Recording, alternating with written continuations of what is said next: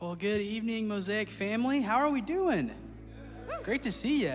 Hey, it's been a while since I've been up here uh, getting to lead worship. I just had uh, our second little boy. His name's Oliver. So I've been out. Yeah, I'm excited. He's, thank you. Uh, so I've been out uh, getting to hang with him, and I'm glad to be back. It's a joy to be uh, in the house of the Lord together. So, church, let's stand and worship and keep our eyes focused on Jesus tonight.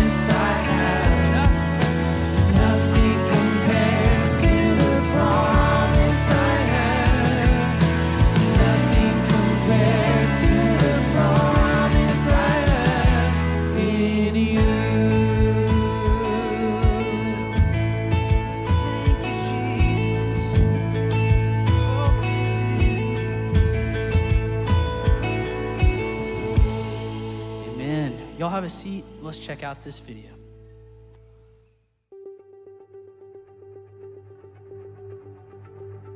Over the next month, members of Fellowship will have the opportunity to nominate new elders to the Elder Board. In our church governance structure, the Elder Board is made up of godly men who make critical and significant decisions on behalf of our body. We are not a church with elders, we are a church led by elders. The nomination and recognition process are very important to the health of our church family.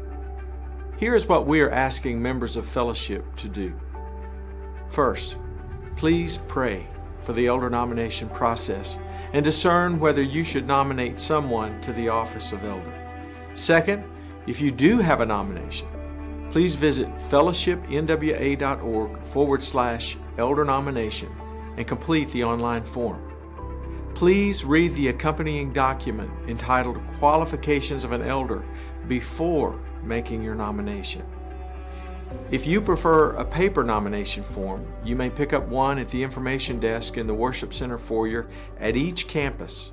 The nomination form will be attached to the Qualifications of an Elder document.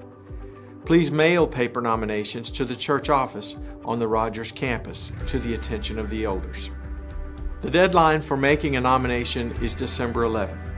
Please pray for your elders as we initiate the process of recognizing new elders. Finally, we thank Scott Thompson and Roger Hill for their years of faithful service as elders. They have represented you and the Lord well during their tenure. When you see them, please thank these gentlemen for their faithful service. On another note, a few of the buildings on our Rogers campus need some attention. The Family Center was completed in 1991. The Worship Center and Foyer were completed in 1999. That's a quarter of a century. The elders have approved moving forward with much needed improvements to those buildings. The cost is estimated to be approximately $4.5 million. We don't want to go into debt for this project, and we have proven on initiatives of much larger scale that we can get this done if all our congregations work together. My wife Denise and I will be setting up monthly recurring gifts to do our part, and I hope you will too. No gift is too large or too small. And remember, it's not about equal giving, but equal sacrifice. On the giving page of our website, you will find capital improvements. You can make a contribution there or set up recurring gifts. We already have $1.3 million in donations, so we are well on our way. God continues to do great things through Fellowship Bible Church of Northwest Arkansas. Thank you for playing an active role in this great ministry. God bless you, everyone.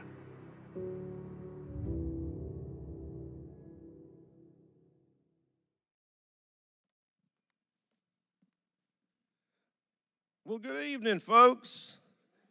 Good to see you. Welcome to the 5 p.m. assembly of Mosaic. We are glad that you're here. I'm Scott Thompson, uh, and you may have seen my my ugly mug up on the screen there. Uh, I've been part of the elder team. Uh, you might be hearing about elder nominations and saying, "Well, goodness gracious, didn't we just do this?" And the answer is yes. You, uh, you are part of a church body that very wisely sets term limits on our elders. and uh, uh, I came on in 2019, and so I'll roll off next spring. And it has been an, an honor and a privilege uh, to be part of the elder team here. Um, but do, do uh, prayerfully consider and think about uh, nominations for that process as we enter into that season again. Um, it's a it, it's a big deal. It's a big deal, and um, like I said, it's uh, it's been an honor and a privilege to to serve in that way. Um, but it is uh, uh, it is something that is that is taken very seriously, and and, uh, and, and we appreciate your your prayerful consideration of that. The uh, the upgrade, the facelift on, uh, on our facilities here. These facilities have served us very, very well for well over two decades. Um, but uh, they are showing their age. They are showing a little wear and tear. And uh, so we're going to gonna get going on some much needed uh, improvements and updates and upgrades and et cetera. And uh, if you if you feel led by the Spirit to jump in and participate in, in some of that, uh, we'd invite you to do that as well. Um, thirdly, marriage enrichment night. Uh, this is actually um, it's not exactly night. It happens at 3:30 tomorrow afternoon. So, for most of us, that's not night, but uh, but. And y'all, I'm, I'm, I'm, uh, I'm kind of a malapropism guy. I, in talking to my wife about this, I've called it uh, marriage enhancement and marriage encroachment and marriage, a lot of different things. It's, uh, it's being hosted by, by our Reengage group. And I, I, I think it's kind of like a, a sampler of, uh, of Reengage. So if you're married or uh, engaged or thinking about getting married or anything in that realm, uh, there's still time to sign up for that. It's at 3:30 to 5:30 tomorrow afternoon. Um, what's next? Oh, a week from Monday, Sage Worship, and uh, the Sage group is uh, folks that are our seasoned veterans of uh, walking with the Lord, um, and or uh, folks that are old souls. And a week from Monday night, uh, they'll be having a, uh, a worship uh, where they sing the old songs. So if you enjoy singing the songs uh, that you probably sang growing up, that'll be a good opportunity. Uh, I believe that is 6 p.m., not this coming Monday, but a week from Monday. And uh, one more thing before I sit down. Um, celebrate with us uh, Kate Johnson, who will be putting on her Lord in baptism at second service. So keep her in your thoughts and prayers, uh, and that will happen about this time into the second service. So second service starts at 6:30. By 6:40, uh, we'll be uh, we'll be baptizing Kate. So if you wanted to hang around for that, that might be kind of fun too. Uh, and with that, I'm going to turn it back over to these guys because I have uh, preschoolers and kindergartners waiting in the children's center for me to come over and tell them about Ruth and Boaz. Hey, Y'all have a good night. Thanks, Scott. Appreciate you, man. Thanks for serving on our board too. All right hey, let's, um, let's, let's bring our attention back to, to, to Jesus. And I want to share a little bit about the heart behind this offering prayer. It's something we've been doing over a year now. And uh, I want to warn you about things becoming rote inside of your heart. When we become liturgical in, in some of our practices, they can just start to become kind of numb. So I want to invite you and ask the Holy Spirit.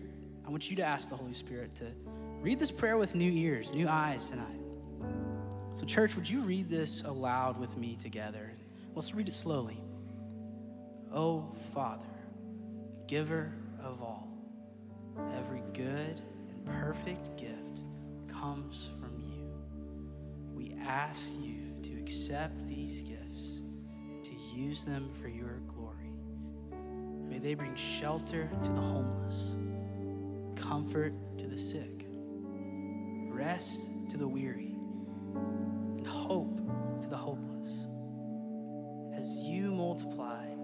offering of fish and loaves, multiply these to accomplish more than we can ask or imagine. We give freely and not under compulsion, for all we have is yours, Lord. Nothing we can give can match your great gifts to us, your Son and your spirit. Amen. Church, let's stand and worship.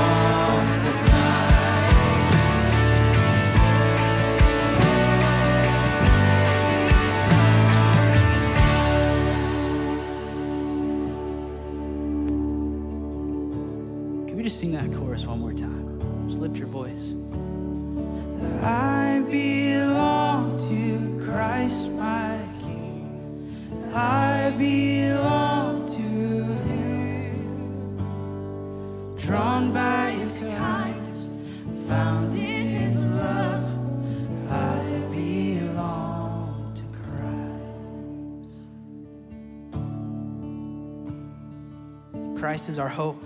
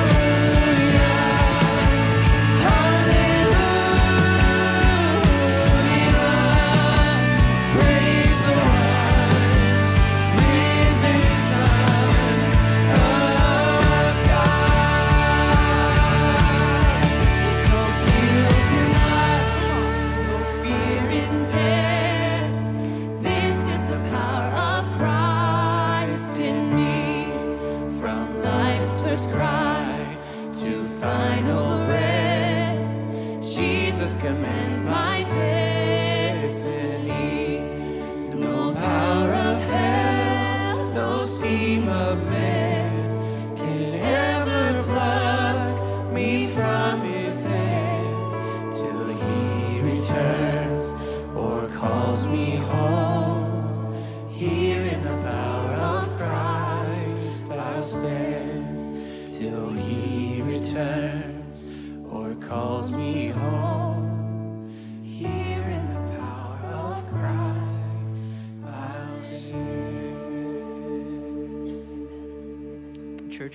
standing as we read the Word of God tonight.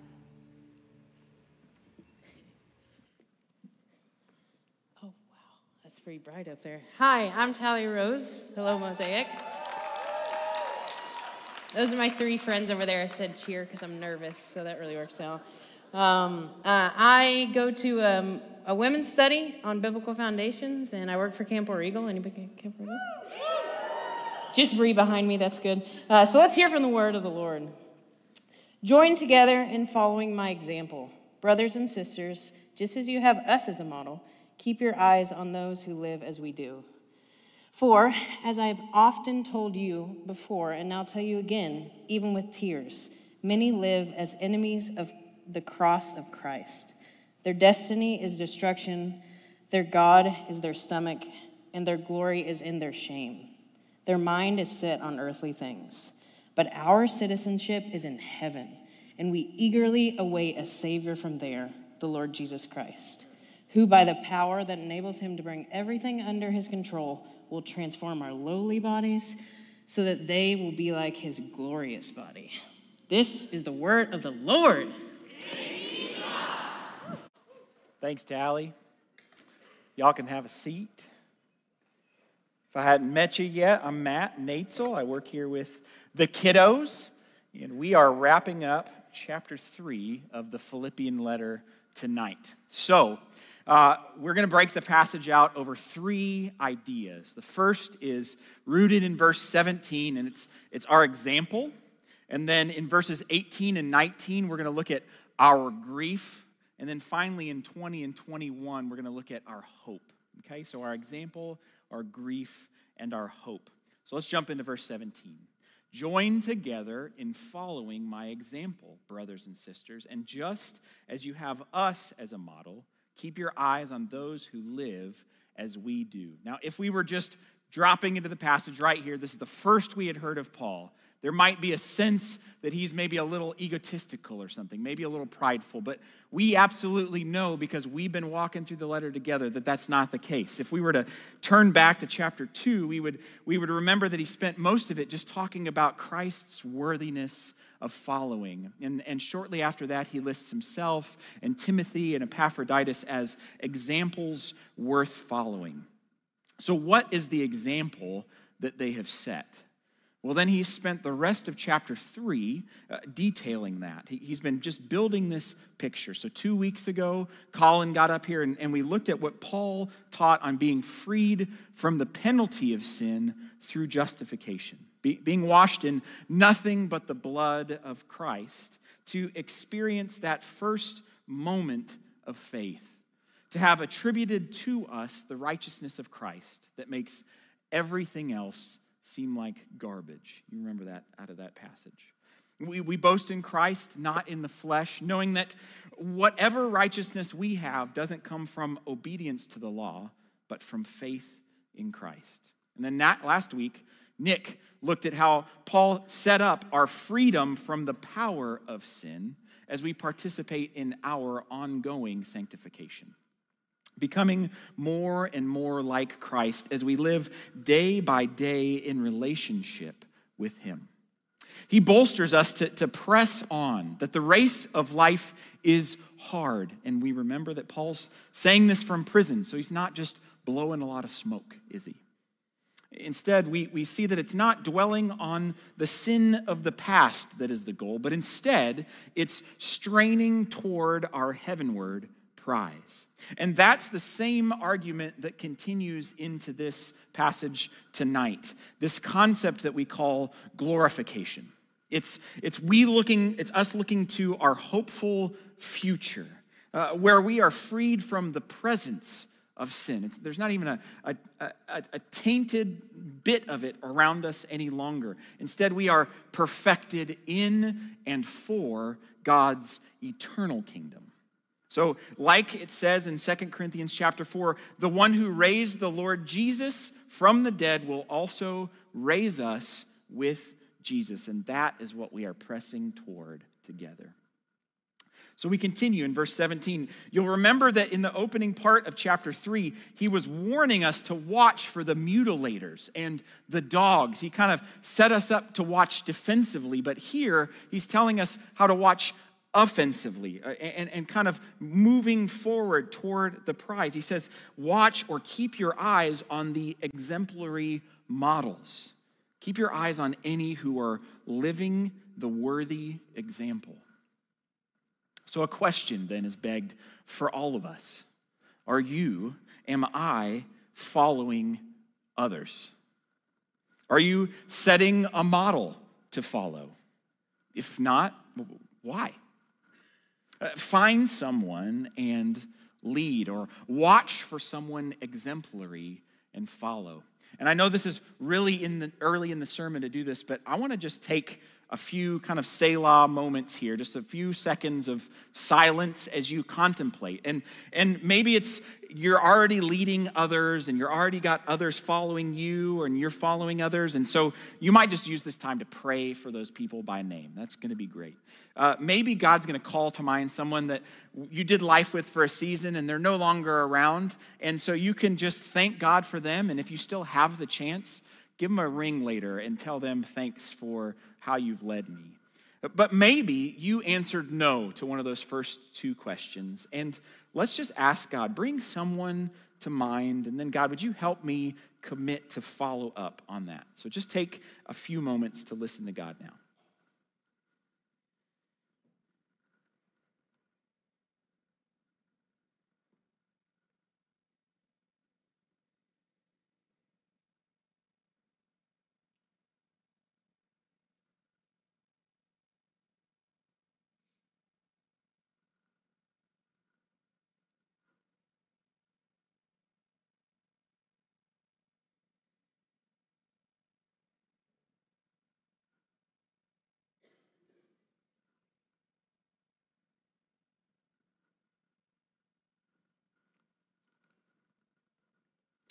We are people who need direction, don't we?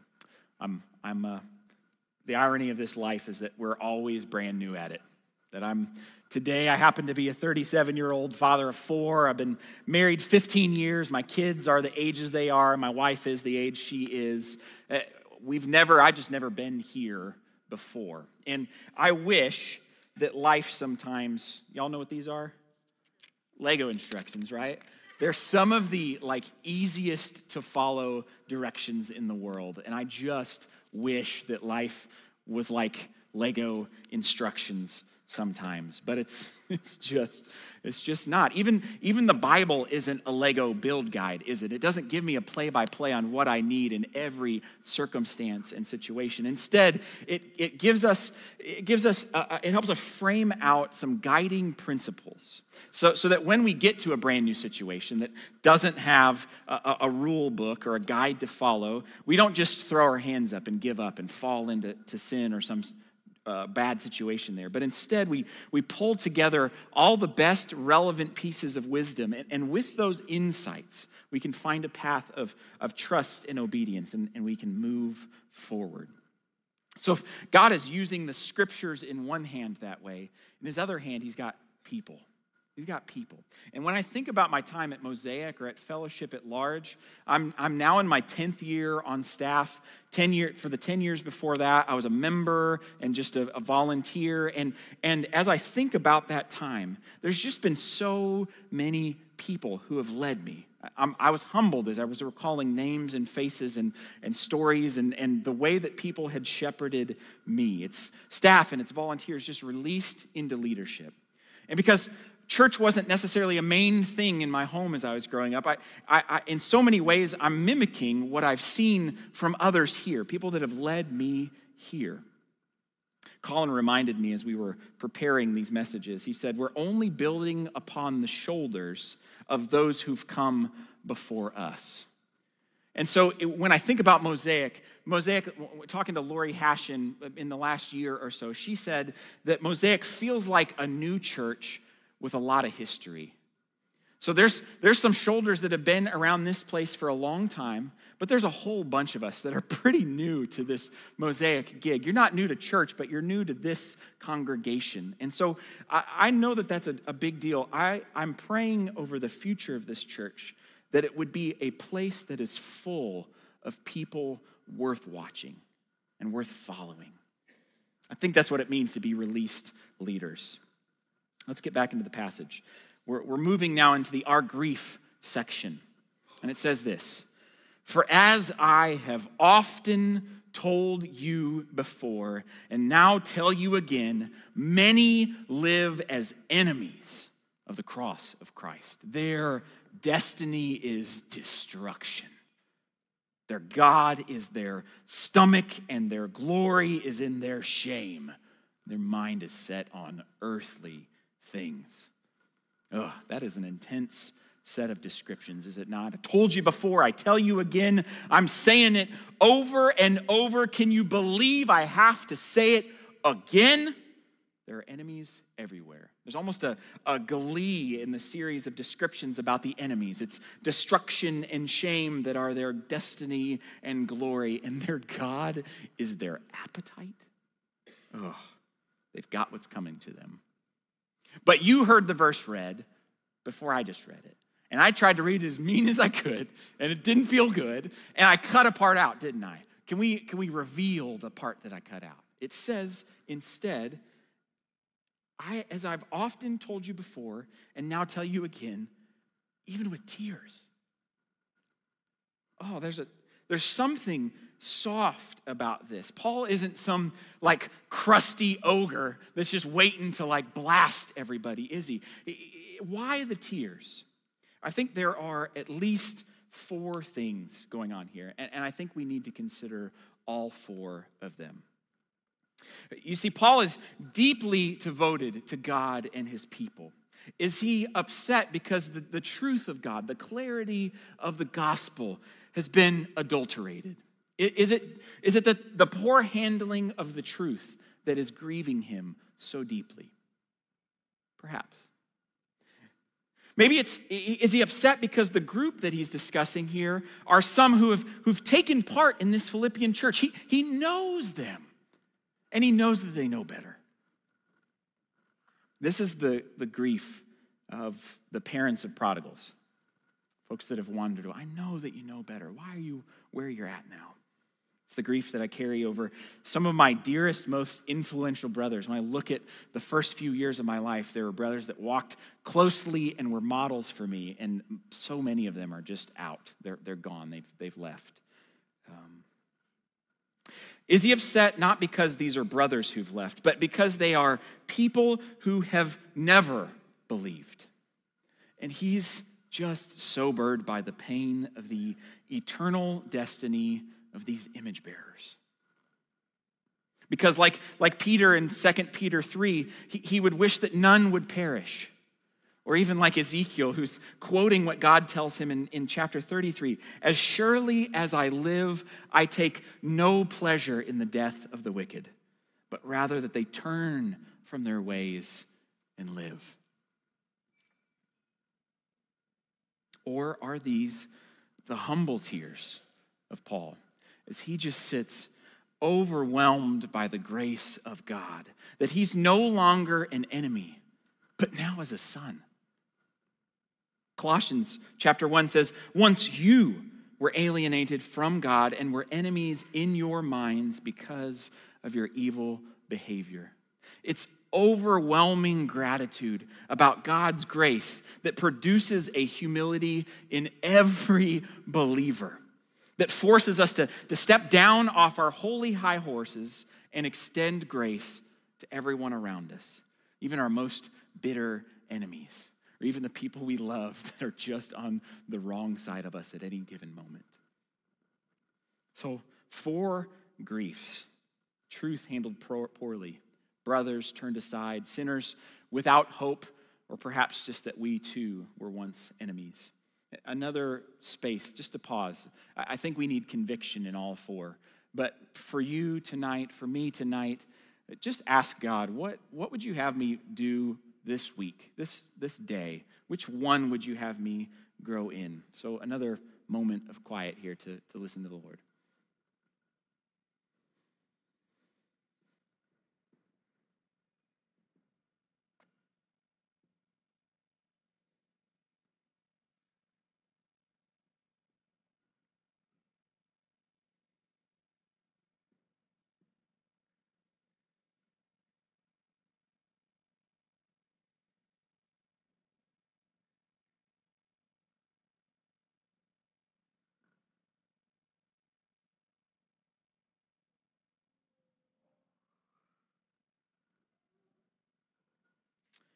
So I'm going to chart out uh, the descriptions that he's given so far. Uh, he's, he's working toward a positive contrast, and I want to help us see that more clearly. So, first, he gives us this identity statement that many live as enemies of the cross of Christ. Well, what do the lives of enemies of the cross of Christ look like? He then gives us three characteristics. The first, that their destiny is destruction. Hebrews 9 promises that all people are destined to die once, and after that, to face judgment. And then, according to our own acts and our own righteousness, not a single one of us deserve grace. For each and every one of us, our destiny was destruction, and for many, it still is. Second, their God is their stomach. A man's God is that to which he gives himself. That's Dwight Pentecost in his commentary on the book of Philippians. A man's God is that to which he gives himself. Now, life obviously is a gift to be deeply enjoyed, but also don't make your appetites or the, the satisfaction of those appetites your God. That, don't let the creation or the creature take the place of the creator. So it's not about food being evil or, or eating being evil it's about the constant gratification of our creaturely appetites. And sin is tempting. If it wasn't enjoyable, we wouldn't turn aside to it so easily. If it, if it wasn't fun, we wouldn't do it, would we? Consider how many of the seven deadly sins are just the good gifts of God, but just tweaked wrong or, or done in excess. Pride is self worth as an image bearer, just run amok. Greed is dissatisfaction with the good gifts God has given and, and a desire for more and more. Wrath is the gift of anger. Something is wrong, and God's given you a gift to notice it and to work against it. But, but wrath is anger pushed into just unchecked out of control. We got envy. It's like greed, but rather than joy at your neighbor's good fortune, it's an unholy desire for their things also. We got lust. It's the gift of recognizing beauty or the delight of sexual pleasure, but it's in all the wrong places. We got gluttony. That God made food pleasurable, not just nourishing. What a gift. What a gift. But we eat more than we need, and others are left without. There's sloth, the good gift of rest, just swallowed up by lethargy, just wasting it away. It's example after example of unchecked appetites. That's their God is their stomach. Third, their glory is in their shame. Ephesians 5, it is shameful even to mention what the disobedient do in secret. And, and 1 Peter chapter 2 says, I urge you to abstain from sinful desires which wage war against your soul. These are people that are finding glory where they ought to find shame. We either live in, in light of God's kingdom or we live in light of our own. And we can't do both.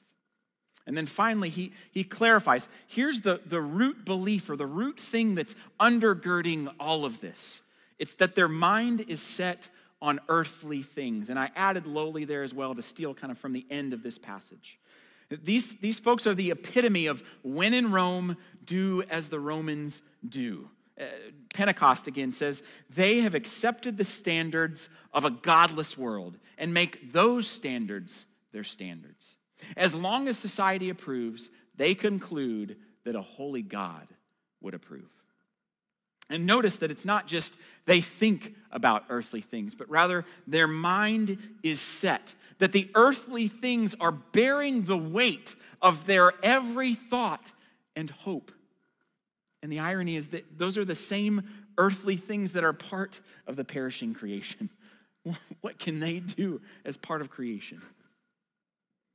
Ephesians 2 soberly reminds all of us that we're all well aware of what this way of thinking looks like. It says, All of us also lived among them at one time, gratifying the cravings of our flesh and following its desires and thoughts. Like the rest, we were by nature deserving of wrath.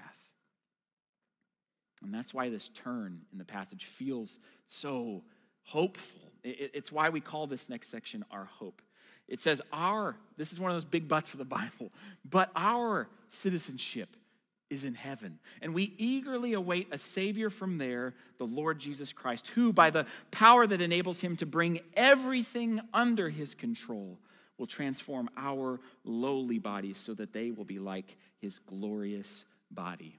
Our citizenship is in heaven. It's not our Roman citizenship, it's not our US citizenship. He's calling us toward a true citizenship, an eternal one, and that draws our eyes necessarily upward. It says, from heaven, heavenward. And so we eagerly await a Savior from there, the Lord Jesus Christ. And I think about the phrase eagerly await. And I think about the circumstances in my life that I can picture in that category. I think about a newlywed on their wedding day. Man, it's here. It's finally here. We've been waiting. A mother in the throes of birthing a child, waiting for the baby to finally get here. Every push bringing baby closer. A kid on Christmas Eve. Oh, it's almost here. It's almost here. Those examples, they're so they're so rare. It's rare that a person gets more than 80 or 90 Christmas mornings in their whole lifetime. Just doesn't happen. And that's the most frequent of all of those. So we gather as believers because every day is not Christmas morning. Uh, we draw together to, to try and help each other stay eager. And when it doesn't feel like he's coming back quickly enough, we're challenging each other. It's, it's like the challenge of, of putting your face in the water. That changes the whole microphone there. Sorry, that was way loud. It freaked me out. Uh, it's like putting your face in the water, and that just immediately increases your eagerness to breathe, doesn't it? Your face underwater. And, and so that submerged face, it's like our time together eh, is a prompt toward eagerness. The, the held breath, like the gathering of believers again, just reuniting to beg with desperation, just come back, Jesus, come back. And then eagerly awaiting for that coming. Now, in the passage, I'm going to reorder it here. Just, just bear with me. So, we're going to do it like this. We eagerly await a Savior from there, the Lord Jesus Christ, who will transform our lowly bodies so that they will be like his glorious body. And he'll do it by the power that enables him to bring everything under his control. So, so this lowly bodies part, this promise. The translators have a lot of fun with the phrase lowly bodies. It's, it's one that gets rendered a lot of different ways. The, the New Living Translation says our weak mortal bodies. The New American Standard says the body of our humble state. Uh, the Berean literal says our body of humiliation. And the AMP says our earthly bodies. So our bodies are, are weak and earthly and humiliated because of the stain of sin. It's, it's one of these bodies that Jesus took on in the incarnation. Not considering equality with God something to be grasped, he took on flesh as a human and servant. That was chapter two, Paul there just weeks ago. And his body, not affected by his own sin, we know that he was sinless, but so clearly affected by, by the smudge of sin nonetheless. And if that makes you uncomfortable, if you're uncertain about that, just consider the scars of his execution. Are those not the marks of his being sinned against, forever scarred on his flesh? Now, I've, I've been reflecting on how different my own life would have been had I been born in the first century instead of the 20th century. I've been thinking about Mark chapter 8. It's the story where Jesus is talking to a blind man and he leads him out of town and he spits on his eyes and he puts his hands on him and then he asks, Do you see anything? And the man says, I see people. They look like trees walking around. It's a weird thing to say, but that's what he says. And I take my glasses off and y'all are blurry messes, just colors in the crowd here. I, I couldn't distinguish anyone, even if, even if I knew you. I just, it's nothing. I, I consider that I probably would have been one of the blind men. And, and I think about all of the other things. And I think about corrective surgeries on my knees to repair ACLs, two in the last 10 years. Don't have good knees, I guess. I think about the battle that I have to keep weight off or how, how I work to manage ADHD. It's why I lock myself into notes because if I don't, I'm good luck trying to hang with me where I'm going. I, I have to. So I might just be young or I might be tricked by some momentary health here. But there's many of you I know that already know your body is a lowly body. You're, you're someone dealing with chronic pain, you got a difficult diagnosis, you, you're plagued by an ongoing sinful desire that you constantly are managing. Or maybe you're just losing functionality you once had. Just hard to get old as I talked to John Barclay, he's teaching the same passage tomorrow morning here on the Rogers campus. He said, Our bodies are the only parts of us that aren't getting sanctified over our lifetime. That even if we like find sobriety for a moment and, and get better in one place, or, or maybe even if we start to better steward our body for a season, the overall trend is still toward the grave. Dwight Pentecost said this about the hope we await at Christ's return. He said, In his coming again, he will not come as the Savior of souls. That work has been completed. He will come as the Savior of the body. Our lowly body will be like his glorious body. So, what, is, what have we ever seen of a glorious body. We, we saw in the Old Testament, we got Moses, right? He comes face to face with God. He's so radiant that he covers his face. Uh, I, I think that's a preview of our glorified bodies. We see in the New Testament, on the Mount of Transfiguration, Jesus and Moses again and Elijah, so radiant that the disciples fall to their faces in fear. We just spent the spring studying about all the post resurrection, uh, post uh, resurrection, pre ascension appearances of Jesus. And he's doing crazy things. He's not immediately recognizable. He's, he passes through doors and walls or appears and disappears at will. He's eating food, but he's not hungry.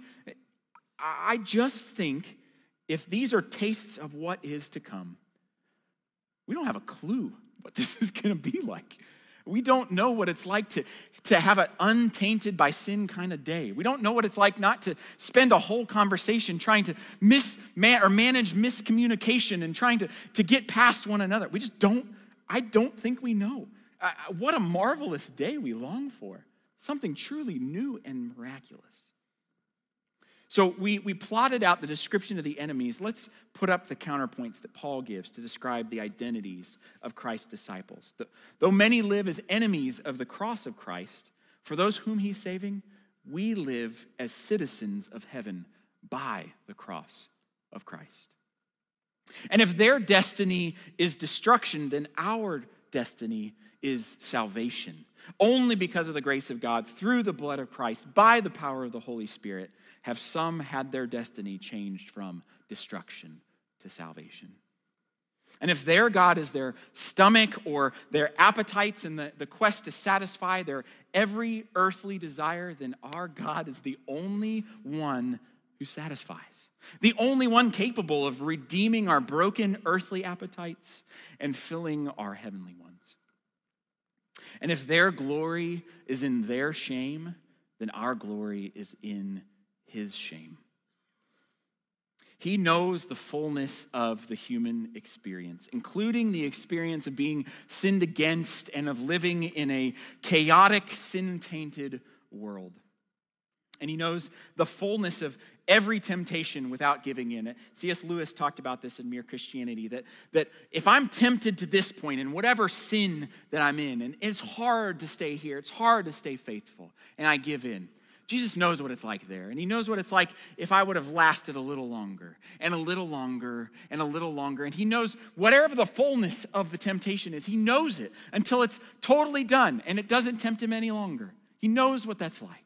What a grief, what a gift that is. He knows the fullness of every temptation. And he isn't shame, his isn't shame for what he's done wrong.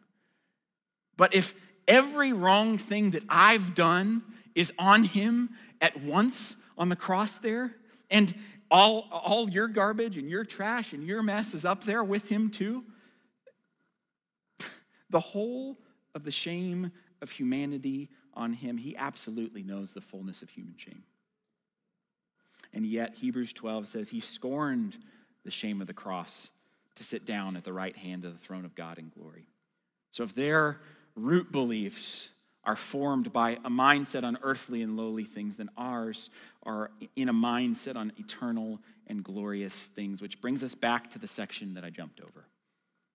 And it's this by the power that enables him to bring everything under his control. Uh, that in the face of our light and momentary lowly trouble, he's achieving in and for us an eternal glory that far outweighs them all. That our, our brief earthly citizenship is put in its right perspective. It's like my friend who, who, when he would complain to his mom as he was growing up, she would answer, In view of eternity, of what consequence is this? Deeply unsatisfying as a child to hear that every time you have a complaint. But in light, in view of eternity, of what consequence is this? Our days are, are shrunken when compared with our eternal destiny. And when we look to heaven and, and we await the return of Christ, we won't see his crucified body coming back or his entombed body. We're calling our eyes and hearts upward toward the, the resurrected, glorious body of Christ coming back. And not only do we eagerly await that, but we eagerly await what happens to us, what he will do there to us. These bodies that we have now, we, they won't be like they are now. We won't be, we won't be nursing the infirmities that we nurse or, or struggling against the sins that plague our days. They won't be the buried bodies of loved ones. No, they will be the physical, resurrected, and made new, glorious bodies like his resurrection body. Hmm. Hmm. Hmm. I long for him to bring everything under his control. Uh, I long for him to bring broken desires and errant cravings and confused identities and sickness and illness and aging. Can you imagine maturing without aging? And, and I, I want him to bring wars and rumors of wars and abuse and strife and tears and sadness and corruption and greed and hunger and fear and pain. I long for the fulfillment of 1 Corinthians 15 that the last enemy to be destroyed will be death that death won't happen again, that those of us who are still alive when he returns will be spared from ever drinking fully from that cup, and all the saints dead up to that point will be resurrected and restored to never taste of death again. I like metal music, and there's a song where the guy just screams, My fate is not a hole to fill, it's longing to attain your will. Oh, and that just feels good to scream along with it. So, Paul as he said in chapter 2, he said, The returning one that we're waiting and hoping for is the one who, who, who, being in very nature God, did not consider equality with God something to be used to his own advantage. Rather, he, he made himself nothing by taking the very nature of a servant, being made in human likeness. And being found in appearance as a man, he humbled himself by becoming obedient to death, even death on a cross. And therefore, despite the fact that his lowly body hung and died. Therefore, God exalted him to the highest place and gave him the name that is above every name, that the name of Jesus every knee should bow in heaven and on earth and under the earth, and every tongue can acknowledge and confess that Jesus Christ is Lord to the glory of God the Father. And we too, now with our lowly earthly bodies, but soon with glorious bodies, so soon with glorious bodies, join in that praise and glory. So let's not just wait. Let, let's with eagerness, brothers and sisters, press on toward our heavenward prize. Pray with me. Jesus, come back. It's what we want. We can't wait to have our eyes upward, see you coming back. And until that day, be with us as we press on day by day, carrying these lowly bodies through the pain of hard days and the joy of good gift days. And we long for your return. Be with us, we pray. Amen.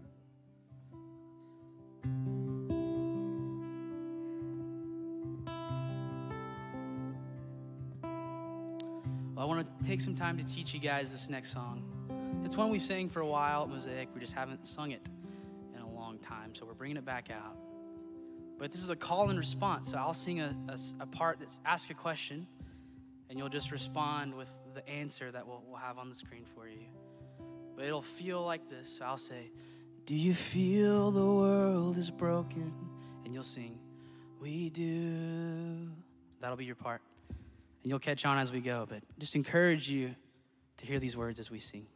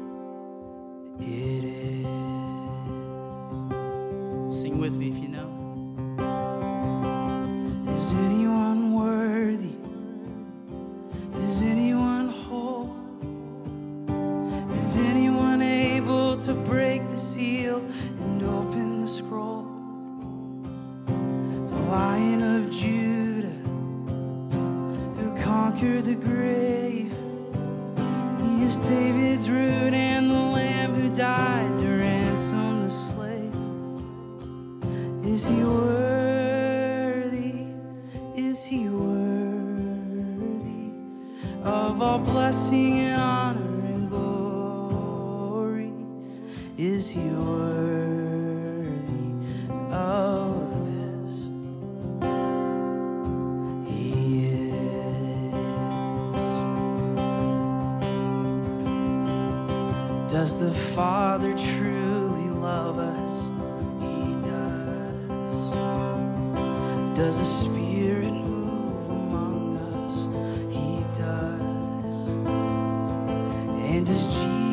our Messiah, hold forever those he loves?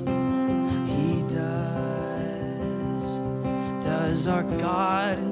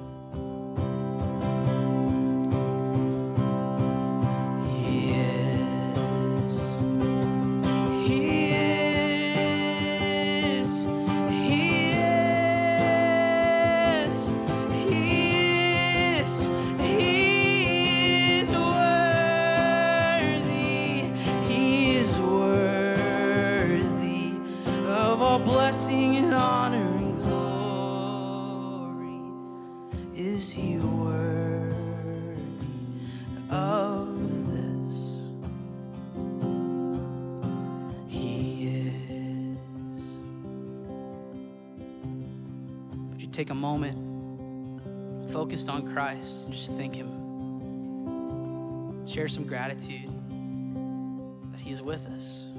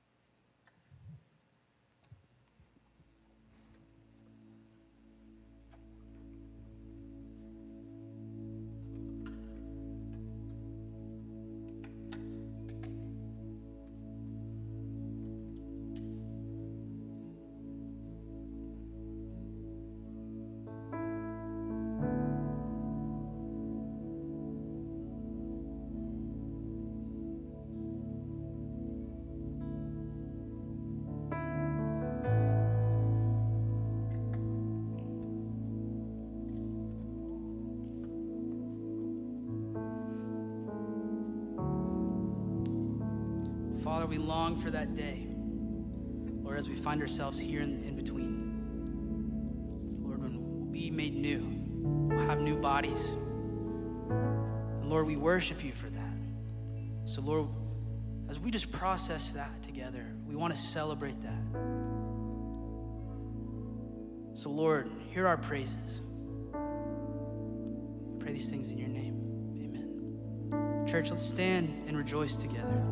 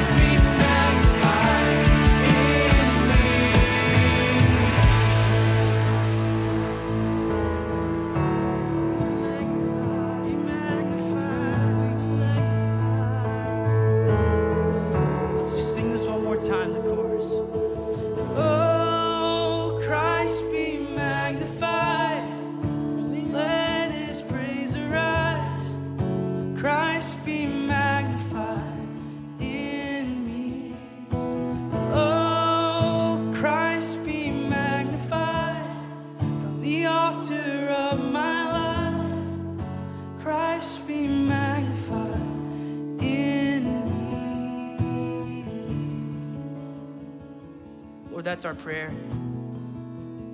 That we really mean it. Lord, that we would be a church that can only make more and more of you and less and less of us, Father. Lord, thank you for the future plans that you have for us. Give us hope, Lord, as we're living here in the in between. Let's trust you. Love you, Father.